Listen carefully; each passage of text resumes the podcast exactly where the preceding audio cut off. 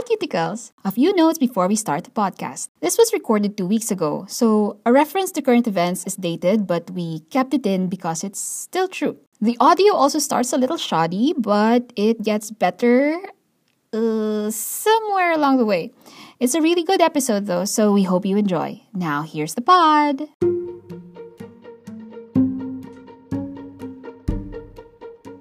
Hello mga cuticles! Ako si Rustica. Ako si Yan. At ako si Nara. At kami ang Kites Chronicles! Every week, kukwentuhan namin kayo tungkol sa mga unsung heroes at mga nangyari sa nakaraan na di gaanong kilala para bugot ng mga pwedeng matutunan dito.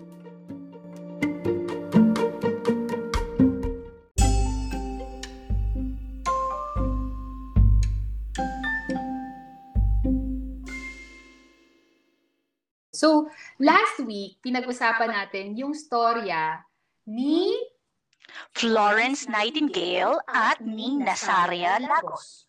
O, ano lang natutunan natin doon? Wag, wag mag Natutunan natin doon na ang mga na siyang nagumpisa ng night shift. I-Florence Nightingale, kundi kay Rustica. So, yung pag- Para sa akin, yung, yun, oh, kasi yung natatanda ko. Yung kasi yung natatanda ko. Uy, tama naman. Kasi kaya nga siya tinawag na babae na may lampara. Kasi Oo nga, night shift siya. So may dinadala siyang lampara. Oo, kasi kung hindi, di nabumuko ka pag naglalakad ka noon, di ba? Madilim na. Exactly. shout out sa mga nurse. Yun. Naalala natin yung mga ginagawa ng mga nurses, lalo na sa ngayong nangyayaring sitwasyon. May pandemya. Sa COVID, sa COVID na nangyari. Oo, at So, parang lumalala na naman kung nasaan tayo. My Mhm. gosh, so prayers, thoughts and prayers sa ating mga kaibigan at kasi kamag-anak. sa Pilipinas, di ba, yung lola ko, ay, lola nanay ko, Mm. nakalabas na siya nung isang linggo. Hindi niya alam, magkatapos ng isang linggo, ay, balik ulit sa bahay.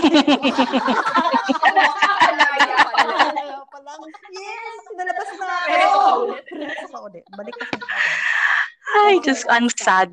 Okay. So, ito, paliligayahin ko kayo ng aking kwento this week. Ayan. Tungkol sa isang hero, heroine, na despite her um, disease, talaga namang umaatikabong, ano, umaatikabong success as a spy ang kanyang naranasan. Oh, go! Okay. Wow, spy. Yes. Exciting.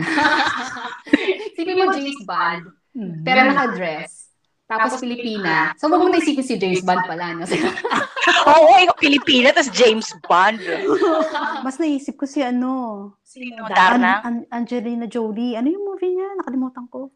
Ah, Marami. The Eternals. Tama ka doon. Nakakainis. The Eternals. Eternals na dyan. Hindi yung parang ano Mr. and. Mrs. Smith, di ba yun? Kinda, pero wala si Smith. Si Smith.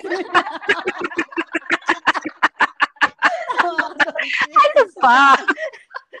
Tama ka doon. Okay. Okay, so, kwento ko sa inyo yung buhay ni Miss Josefina Guerrero, the so-called leper spy. Yung mga ano, yung mga nalalaman ko mostly about her dun sa research ko, nanggaling sa isang libro na sinulat ni Ben Montgomery. Sa ating mga Pilipino, hindi siya masyadong kilala, no? Pero sa US, I, I think a little more known siya. That's why hindi Filipino yung nakagawa ng biography niya. Ah. Mm. Okay. 'Di ba? Parang ang sad na tayo hindi natin alam yung sarili nating hero. Malam. Kasi parang feeling ko rin sa dami din siguro ng mga naging heroes natin, hindi na lahat siguro na identify. Mm-mm. So ito, malala mas ma-appreciate sana ng mga Pinoy pagkatapos nila marinig yung kwento niya. So, eto na tayo. Okay. Simulan natin sa kanyang pagkabata. Ipinanganak si Josefina or mas kilala bilang Joey noong August 5, 1917 sa Lukban, Quezon Province. Home of the Lukban Longganisa. Wow, sarap. Oo, okay. Masarap yan. Ito ba yung skinless pa ito? Hindi, meron siyang skin. Ng alam Ah, may balot ito. Pero okay. mabawang siya. Mabawang. Yes. Mabawang. Sarap niyan. O, sige, mabalik tayo kay Joey. Ka, oh, baka matuloy na naman tayo sa pagkain yan. Sige. Ang kwento ng biographer niya na si Ben Montgomery, author ng The Leper Spy, super religious daw tong si Joey at idolo niya si Joan of Arc or as we say in France, ah. Oh, oui, c'est vrai. Oh. Pero, Oo. biglaang namatay yung magulang niya noong kanyang pagkabata at pinalaki siya ng Sisters of the Good Shepherd na itinatag sa Angers, France. Ay! May connect. Paki nga, paki, paki, uh, spell nga yung Angers. Angers. Yun Ah, yeah. Hmm. So, sa Pilipinas, kilala niyo naman yung ano, no, Good Shepherd, no? Oo Hello? naman. Ang Oo. ube jam nila. Oo, pag nanggaling ka ng Baguio. Bagyo. So, namatay yung magulang niya, tapos pinadala siya sa mga madre. Pero, nagkaroon siya ng TB. Hindi siya maalagaan ng mga madre kasi magkakahawa-hawa sila doon, di ba? Oo, Totoo. kasi nung time na yun, yung TB, tipong, ang sakit na yan, eh, talagang parang Seclude. Contagious Oo. kasi siya. So, Mm-mm. pinadala wala siya sa, gamot. pinadala siya sa kanyang lolo't lola. Mhm. At nung gumaling siya, pinadala naman siya sa Manila. So, hindi siya talaga inalagaan ng kahit sino. Mm. Pinag, pina- pinagpapasapasahan siya. So, dito yung hindi ko magets. Kasi apparently, sobrang lively niya, sobrang bait. Siya ang cute-cute niya talaga, na parang ano, parang hindi ko maintindihan kung bakit siya pinagpapasahan ng mga tao. Siguro para siyang bola, kaya siya Si Wilson pala. Oo. Mm. Kasi ano, ang ito, parang, I don't know, if for a child to be passed around that Mhm. many times, parang she was still well-adjusted enough. Ang bait pa rin Yun na nga, yun na nga. Siya naging rebelde. Mhm. Oh, sige na nga. Okay, pa- pakita ko lang sa inyo yung yung itsure ni Ate ano, Ate Joey para Ate Joey. ma- ma- ma-imagine niyo kung anong Uy, oo nga. ha? ang ganda niya, 'di ba? Oh, Ganda ng cheekbones niya. So anyway, Mhm. At the perfectly appropriate age of 16 years old, nakilala niya at pinakasalan si Ginoong Renata Maria Guerrero na galing sa isa sa pinakamayamang angkan sa Pilipinas nung panahon ng yun. Renata? Renata ang pangalan ni Sir. Parang, hindi Renato? Hindi, Renata. Okay. Tama ka Hindi naman. ka nalito na Joey ang pangalan niya. Although yung joke, hindi ako nalito dyan. Kasi alam mo kung bakit? Andiyan dyan si Joey Albert. Oh. Okay, tuloy na. Okay. So, super yaman itong si Mr. Renata, no? Mr. Guerrero. 10 years older siya kesa kay, ano, kay, kay Joey. At Okay. isa siyang doktor. Two years later, nagkaanak sila, si Cynthia. Sabi ng article sa Time, Time Magazine. Mm. Oo, di ba? Wow, tot yan. Before the war, Mrs. Josefina Guerrero had been something of a belle in Manila society. So sikat siya. Ganun siya ka ganun kayaman yung family ni ano ni Mr. Guerrero. Yung asawa niya, no? Oo, tsaka ganun din siya ka ka ang doon, ka cultured na ano sa lahat ng circles nila parang ay sikat to si Joey.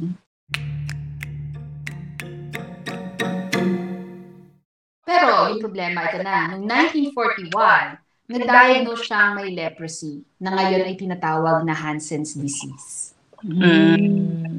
Nung ano, hindi ko alam kung, kung napanood niyo to, nung bata ko, may episode ng Love with Yours Helen na si Chiquito, nagkaroon siya ng leprosy. Ah, Hindi talaga? maalala. Pero nanonood ako Lagi ko palagi ng Loving Lord Seven. Ano, ito, so yung kwento, si Chiquito, na, parang humawak siya ng, ng, ano, ng, ng mug ng kape. Tapos natu, natuluan siya ng mainit na tubig kasi hindi niya naramdaman. Tapos parang yun na pala, sinabi ng anak niya, Uy, bakit hindi mo naramdaman yung mainit na tubig? Tapos ano, parang eventually na-realize Subukan ko pa uli. Oh, Oo, nasubukan mo ba? mm, Hindi pa Wow, superpowers. Ito, nung 80s, para siyang death sentence para sa isang tao na magkaroon ng leprosy. Ngayon, na, na-cure na kasi siya.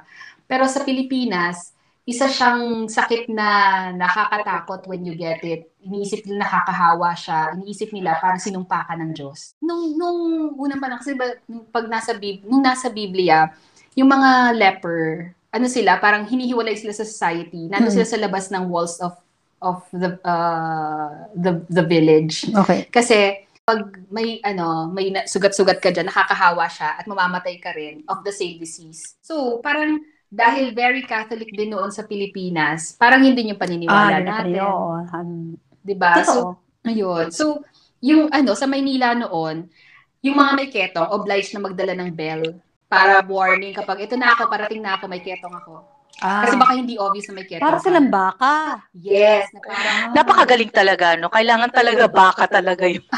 Eh, yun ang naisip ko eh. Di ba ang baka ngayon, may, may mga bells sila pag dumaan. Ako na, bakit nga ba? Ako Naman, naman, namang leprosy ang baka. Hindi, Yan para din, alam mo kung nasan yung baka mo. Halimbawa, nag, nagliwaliw siya sa bundok. Ay, tama. Ah, tama ka doon, no? Pag nanligaw, no? Oo, kasi Ang nakahanap siya ng, ano, ng grass, di ba? Oh, Becky, nasan ka na? Baka Here po, ano, no? Kasi, okay. Tingaling. Tingaling, Ay, ang galing talaga. Oo. Oh, naisip ko lang yan. natin yan. Alam ko alam ko ano Alam alam nyo listeners natin kung bakit ano. may bell ang baka. Pakisabi sa ano Sige sa nga, comment. please. Comment. So, paki-email nga kami o paki-comment sa Instagram. Hindi mo Mamumblema si Rustic eh, pagka hindi niya nalaman kung bakit. So anyway, pag halata na yung leprosy sa katawan mo, saka ka ipapadala sa leprosarium. So eto Oo. nga, share ko lang, ng panahon ng mga kano, yung mga may Hansen's, Hansen's disease, pinapadala sa Kulyon. Yun yung Yes. sa Palawan. Oh, Palawan. Isang isla sa Palawan. At noong 1977, 1977, pagkatapos manggaling sa safari sa Kenya, naisip ni Imelda Marcos na gusto niyang magkaroon ng mga giraffe, zebra, etc. etc. sa Pilipinas. Ito na, si Marcos, he made it happen. Pinadala Wow. niya yung mga animals at dinala sa Kalawit. Isang isla rin yon sa Palawan. Palawan. Wow, talaga? Oo. Ay, pero hindi hindi siya maganda kasi hindi naman endemic sa Pilipinas sa mga dinala nilang mga hayop. Ah, So, tama ka imagine dyan. mo na lang kung anong catastrophe ang nangyari. Oo. Do, di, ano, naka, yung pinadala na niya yung mga ano animals dun sa Kalawit, no? Isang malapit na isla sa Kulyon. Pero, nakatira doon yung mga Tagbanwa, isang indigenous tribe Mhm. sa Kalawit. So, with a presidential decree, pinadala niya yung mga indigenous people doon sa Kulyon, doon sa leper colony. So, from Kalawit, umalis kayo mga tag Tagbanwa, pumunta kayo sa Kulyon, kung saan nakatira yung mga may Mga leprosy. leprosy. It took the ano, Tagbanwa 30 years para makabalik sa Kalawit. 30 years bago na ma- ma- mabawi yung isla nila from Ha? Yes. Oh. Kasi presidential decree ang hirap Ay, oo. Mm. Can you imagine? Kasi, syempre, nung time nga na yun, ah, Mas pinili niya ang hayop kaysa sa tao. Wala akong syempre, nung mga panahon na yun, ano sila, eh, napaka-powerful nila eh. Mhm. So, kahit na anong gawin nila, pwedeng pwede. So, Mm. Tanggalin ang taong yan. Mas importante ang hayop. Okay. Oo. Mga hayop na hindi naman talaga dapat nandun. Ay, Kawawa naman. Interview natin mga hayop, di ba? Ginusto ba nila? Namatay din sila, no? Isipin mo ha, kung halimbawa ang mga politicians natin may mga kaprichong ganyan, ay nakakaloka. Nakakatakot. Hindi Nakakatakot. Oo. Nakakatakot, nakakaloka. At, Dahil uh, yung gusto niya ng ganito. Exactly. Actually, tama kayo. Yung, yung, kung napanood niyo yung, yung Kingmaker, Ah, doon sa Kingmaker, ma- makikita natin kung ano nangyari sa mga hayop after the importation of those animals. Kingmaker? o nag, ano Tiger sila, Sabi ng mga conservationists na masama, yung, yung parents interbreeding with their children. exactly. Kasi may mga traits na lumalabas na hindi dapat lumabas. Mm. So anyway, after after yun nga 30 years na tinatry bumalik ng mga tagbanwa, nakabalik na sila finally. Kaso nga lang, yung mga pananim nila, kinakain itong mga hayop na to. Mm. Mga hayop talaga. Mga kawawang hayop, actually. Kawawa Li- din literal, sila. literal na mga hayop. Biktima lang din sila Oo, actually, ng ano, kapritsyo. sobrang diba? daming ano, sobrang daming biktima ng kwentong 'yon. Okay. It, oo. ano, it, it all happened just because somebody dreamed of a safari in Palawan. Tapos may enabler siya na kayang gawin yun. No, So, gusto mo rin sabihin na parang not all dreams should come true. Ay, tama. Oo naman.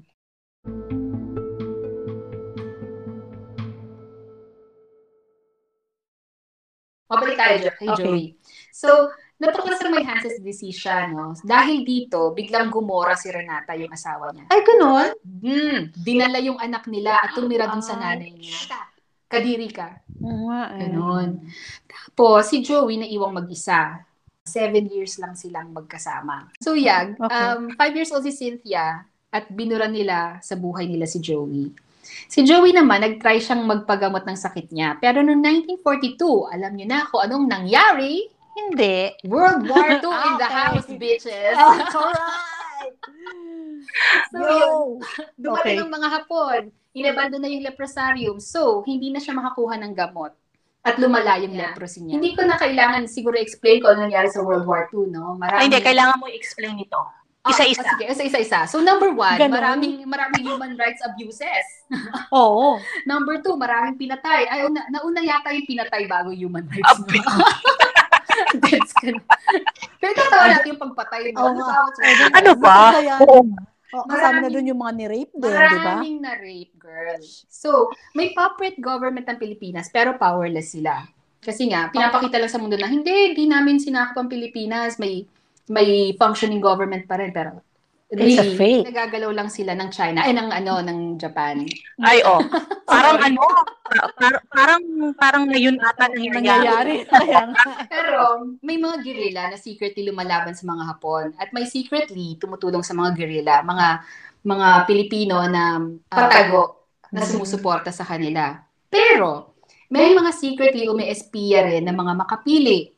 Mm. Oo. diba? Yung mga nakabayong. Bayong sa Ulo. Oo. Nung sinabing pera o bayong, pinili nila pareho. makapili talaga. Ay, hindi ako nagtataka. Ma- maliban doon, ah meron ding mga lantaran yung pagsuporta sa mga Hapon. Parang nakaka-relate tayo ngayon, ano? Relate to relate tayo. Oh, relate na relate tayo, ma- ano, mahal natin mga hapon. Ginagawa ni, ay, marami silang binibigay sa atin, wag natin silang kalabanin dahil nakakatakot silang kalaban. Okay. So anyway, Mhm. yung yung isa dun sa mga lantaran yung sum- na sumusuporta sa mga hapon, yung tatay ni dating President Marcos, si Mariano Marcos, na may may mga eskwelahang nakapangalan sa kanya. Side trip lang. Ang press release ng pamilya ni Marcos, pinatay daw ng mga Hapon si Mariano as a hero of the resistance. But, ang totoo, ayon sa US National Archives, kwento ni, Lo- ni Robert Lapham na reserve lieutenant sa US Army at organizer ng guerrilla forces, collaborator si Mariano. Rumoronda siya at nagbibigay ng speech para sumunod ang mga Pinoy sa mga Hapon. So, noong March 8, 1945, pinatay siya ng mga kapwa niya Pinoy. Ah. Sobrang kadiri yung pagkakapatay sa kanya. So, kung gusto niyo malaman, research na lang. okay. Halatang galit na galit yung mga tao talaga sa kanya. Dahil, Kung ikaw ba naman kasi Mm. sinasakop ka na, Mm. pagkatapos lantaran na talagang Oo. binabalahura ang bansa mo, Oo. ang mga tao. Okay. At sinasabi mo pa, sumunod na lang kayo. Sumunod na lang kayo. Ano nangyari sa kanya, no? Pilipino ba siya?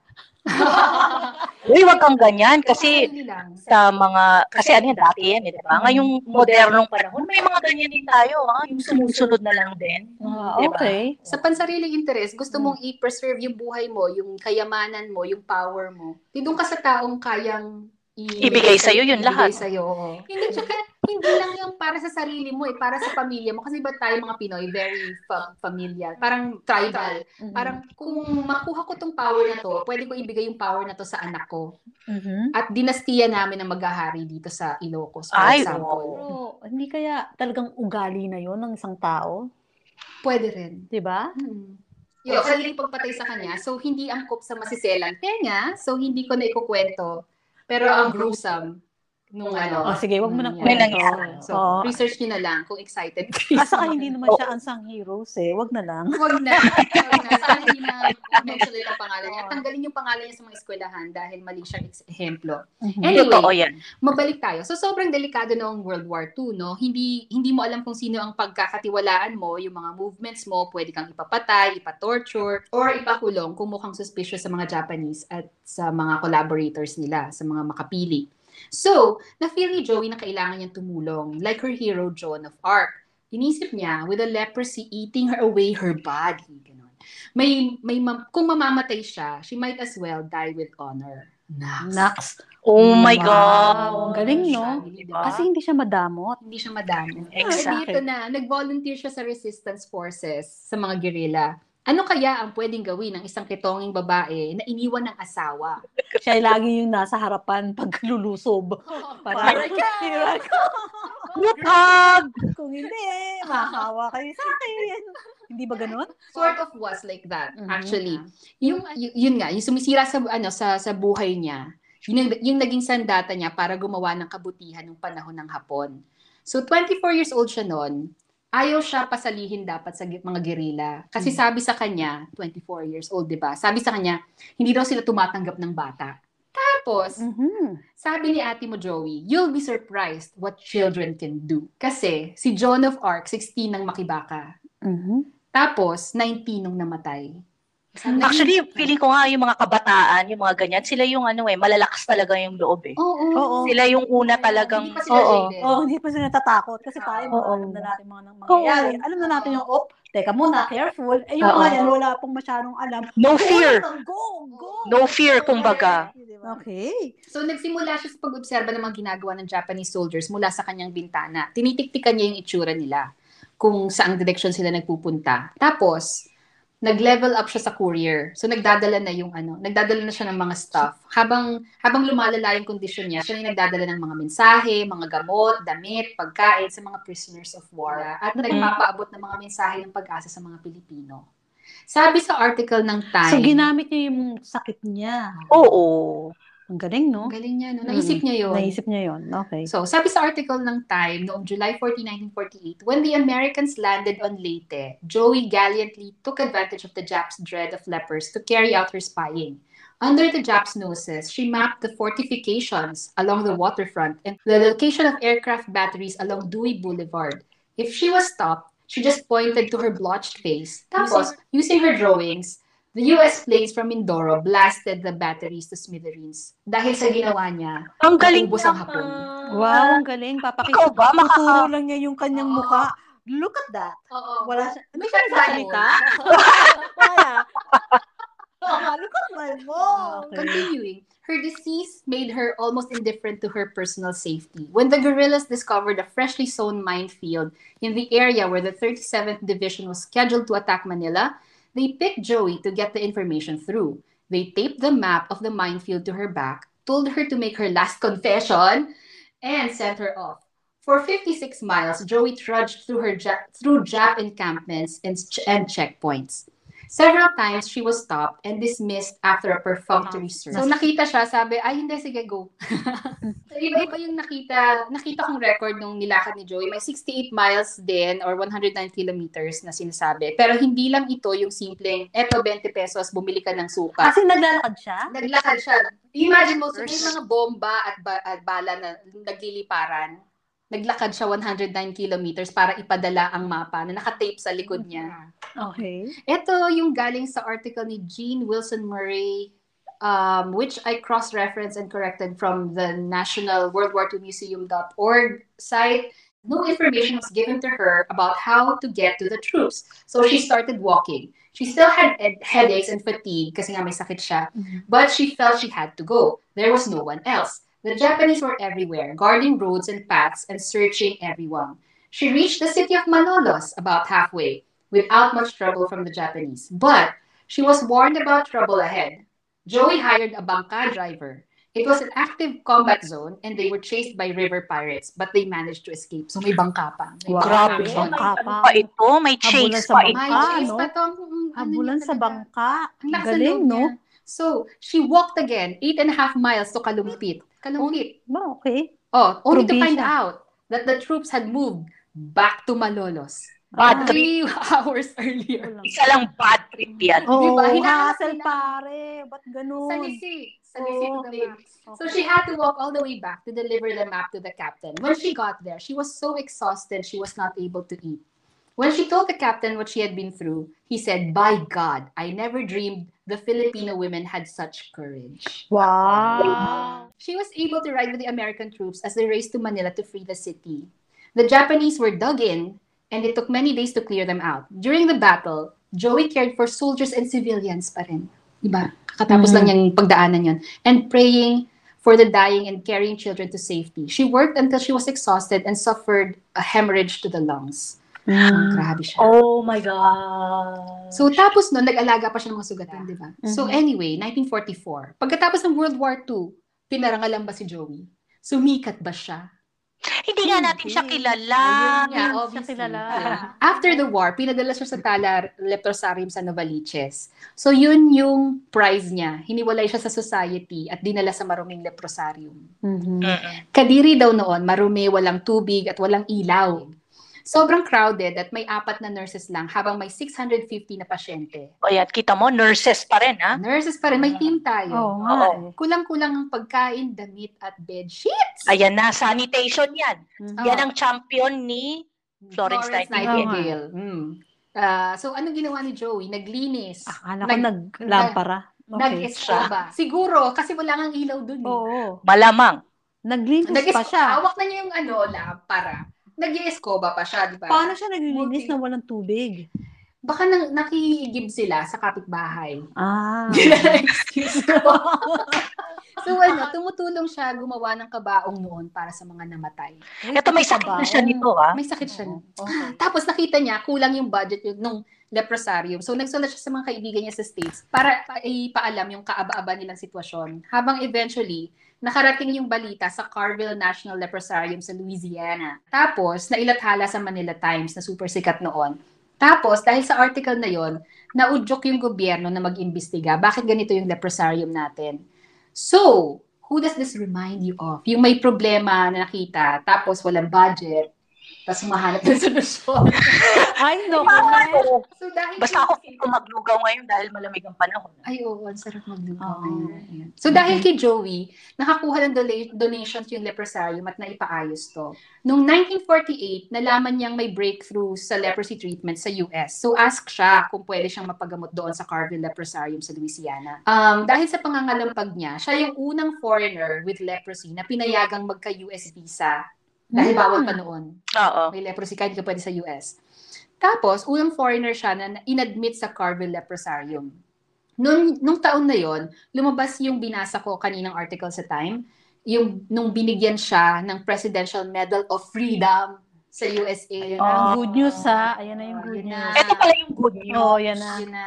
So, na- na-recognize din siya sa US nga lang. So, anyway, after the war, si Joey, she received the Medal of Freedom with a silver palm from the US government, citing her work during the war as showing, quote, quote unquote, more courage than that of a soldier on the field of battle. Yun ang sabi. Imagine, wala yan sigurong hawak na baril, no? Talagang wala lang. Wala lang ako. Ang sandata niya leprosy. So she was credited for saving the lives of so many American soldiers. Dumating siya sa US, she was heralded as a hero. Yung US, binigyan siya ng temporary visitors for permit to live in a leprosarium in Carville. Um, sa article ulit ng Time noong 1948, sabi ni sabi nila, last week, Mrs. Guerrero, now a pale, scarred woman of 30, 30 Oo. years old pa lang, parang ano na siya. 30 years Parang old pala. yun. Ano, ano pala, hindi pala. Okay. Ako hindi ko nga maisip kung ano bang ginagawa ko ng mga 30 years old. Diba? Twenty- So she arrived in San- San Francisco. And then, on the, sabi nun sa article sa time na, on the dock to greet her were army officials, civic dignitaries, and a crowd of 300 veterans who remembered Joey. Mm. 300 people that she helped. Bands played the Philippine National Anthem. O di ba? Wow. Tapos, Naiiyak na ako. Oo. Oh. An Air Force plane waited to fly her to Carville. With arms full of flowers, Joey could only stammer, This is more than I expected. O, di ba? Mm-hmm. Di ba? Oh. No, At least, ano, she was recognized. Even Oo. if it wasn't in our country. Yun, so mantakin nyo, ibang bansa pa yung nag-award sa kanya, di ba? Pamilyar pa rin hanggang ngayon, di ba? Yung ibang bansa nagbibigay ng parangal sa mga Pilipino bago sila hirangin sa Pilipinas. Mga athlete, Mm-hmm. mga artist, mga journalist, social workers. Mas napapansin yung mga ginawa nila sa ibang bansa. Tapos tayo, ina-award natin yung mediocrity. Yung mga wala lang. Si si Maria Ressa dapat pupunta ng ano 'di ba ng Norway to receive Eh, sabi nga nila, di ba? Bakit pa siya pupunta doon? So anyway, napulit, yun nga, actually, maraming bagay na maganda sa atin, pero napupolitika Oo, lagi. yun actually ang totoo. Um, balik tayo kay jeanwilsonmurray.com. Sabi niya, at Carville, Joey jumped right in as usual dun sa leprosarium sa Mm-mm. Louisiana. She wrote articles for the Colony's newsletter, taught school, and studied. She received her high school diploma in 1953, and she hoped to go on to a college through correspondence courses. The, but there was one problem. Her visa had expired and she was subject to deportation. She wanted to become a citizen, but again, her active leprosy was a barrier. Ah, so, Bakit hindi naayos yung kanyang, um, what's this? visa. Visa. Kasi nga may leprosy siya. Ayaw ibigay ng US sa isang may leprosy. It took many years of fighting and attempts by friends and her attorney to get a special congressional action approved to allow her to get permanent resident status. With this, she could apply to be a citizen after three years. So after that, ito naman ang sabi ng The Philam. While at Carville, she married Vietnamese immigrant Alec Lau, who was also undergoing treatment for leprosy. He is a permanent resident of the US. So nagpakasal Ah, sila okay. para maging US citizen. Yun naman pala. Ah, Okay, so nung time na kinasal siya siya kasi Alec, na-contain na yung leprosy niya, hindi na siya active. Okay. So, pinalaya na silang dalawa sa leprosarium after filing a divorce from her Filipino husband. Ayan. Um, Joey would be granted US citizenship. So, 1957 sila kinasal ni Alec Lau. Pero hindi nagtagal, bumalik yung leprosy ni Alec. ah, Yung asawa. Ah. So, balik siya sa Carville, leprosarium, yung asawa niya. Mm. Ano ba Ang, yan? ang saya ng buhay. Oo, ang galing-galing. So, hindi malinaw dun sa nabasa ko kung ito yung ano, dahilan ng paghihiwalay nila. Pero naghawa, naghiwalay din sila eventually. Siguro dahil nga silang pwedeng magkasama. So, nag-aral ulit si Joey para magkaroon ng master's degree in Spanish literature. Tapos nag-Peace Corps volunteer siya at nagturo ng English at music. Noong 1977, lumipat siya sa Washington. Tapos tinago niya yung pagkakaroon niya ng leprosy kasi sagabal yun sa pagtanggap ng community Okay. sa kanya. Tsaka yung pagkakaroon ng trabaho. Pag nalaman may nagkaroon ka ng leprosy, tanggal ka sa trabaho. Okay. So, pinalitan niya yung pangalan niya to Lemo.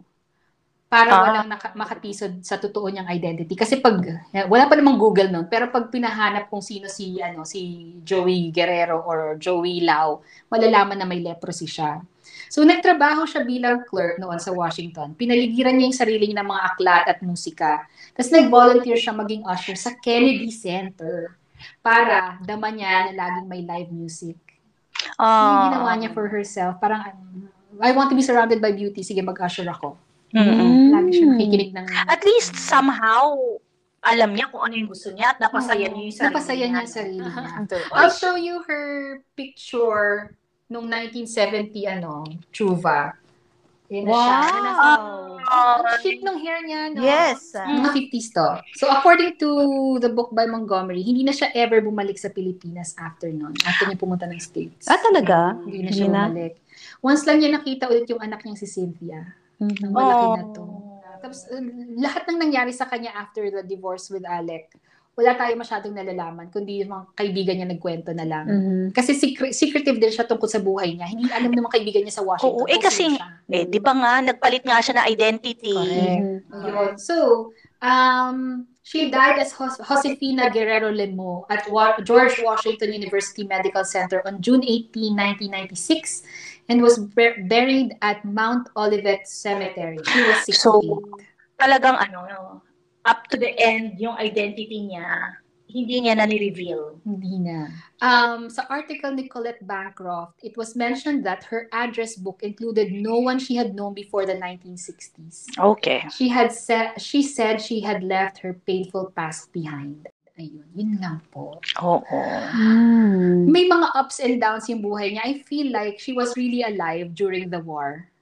Mhm. Parang she was her best self. Parang then. yun yung, oo, parang yun yung pinaka-climax ng buhay niya para sa akin kahit may leprosy siya. Oo. Kahit na meron Kasi- siyang sakit, kahit iniwan siya, Oo. parang yung pinaka-purpose o pinakamalaking bagay sa buhay niya na nagawa, yun yun. I think also... Imagine, tumatakbo ka.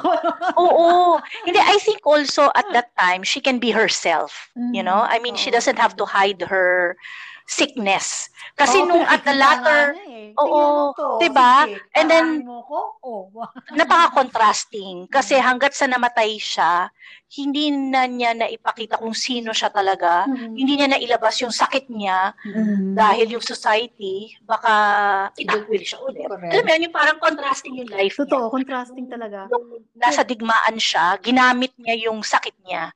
But at the very end, yung sakit niya yung parang Itinago Kailangan niya niya itinago. din. Itinago niya rin. Itinago Oo, niya rin. Itinago niya rin. Ang buhay niya parang na, na, na, na-guide ng sakit niya eh. But, um, na, parang na-master rin niya at some point yung, yung disease na parang sinabi niyang hindi ikaw magkocontrol sa buhay ko kundi ako.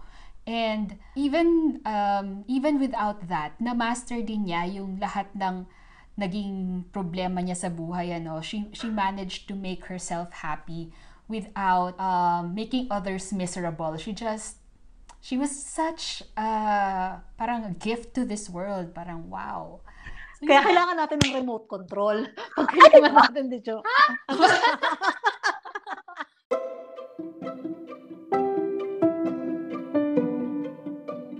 O yun, Magandang- da- ah, yun, maganda. Yun, lang. Yun ang kwento ni Josefina Guerrero, ah, another Filipina who is ano, worthy of knowing. Yes. Yes. Totoo. Ay, Pansit, pansit mga cuticles, ako si Nara.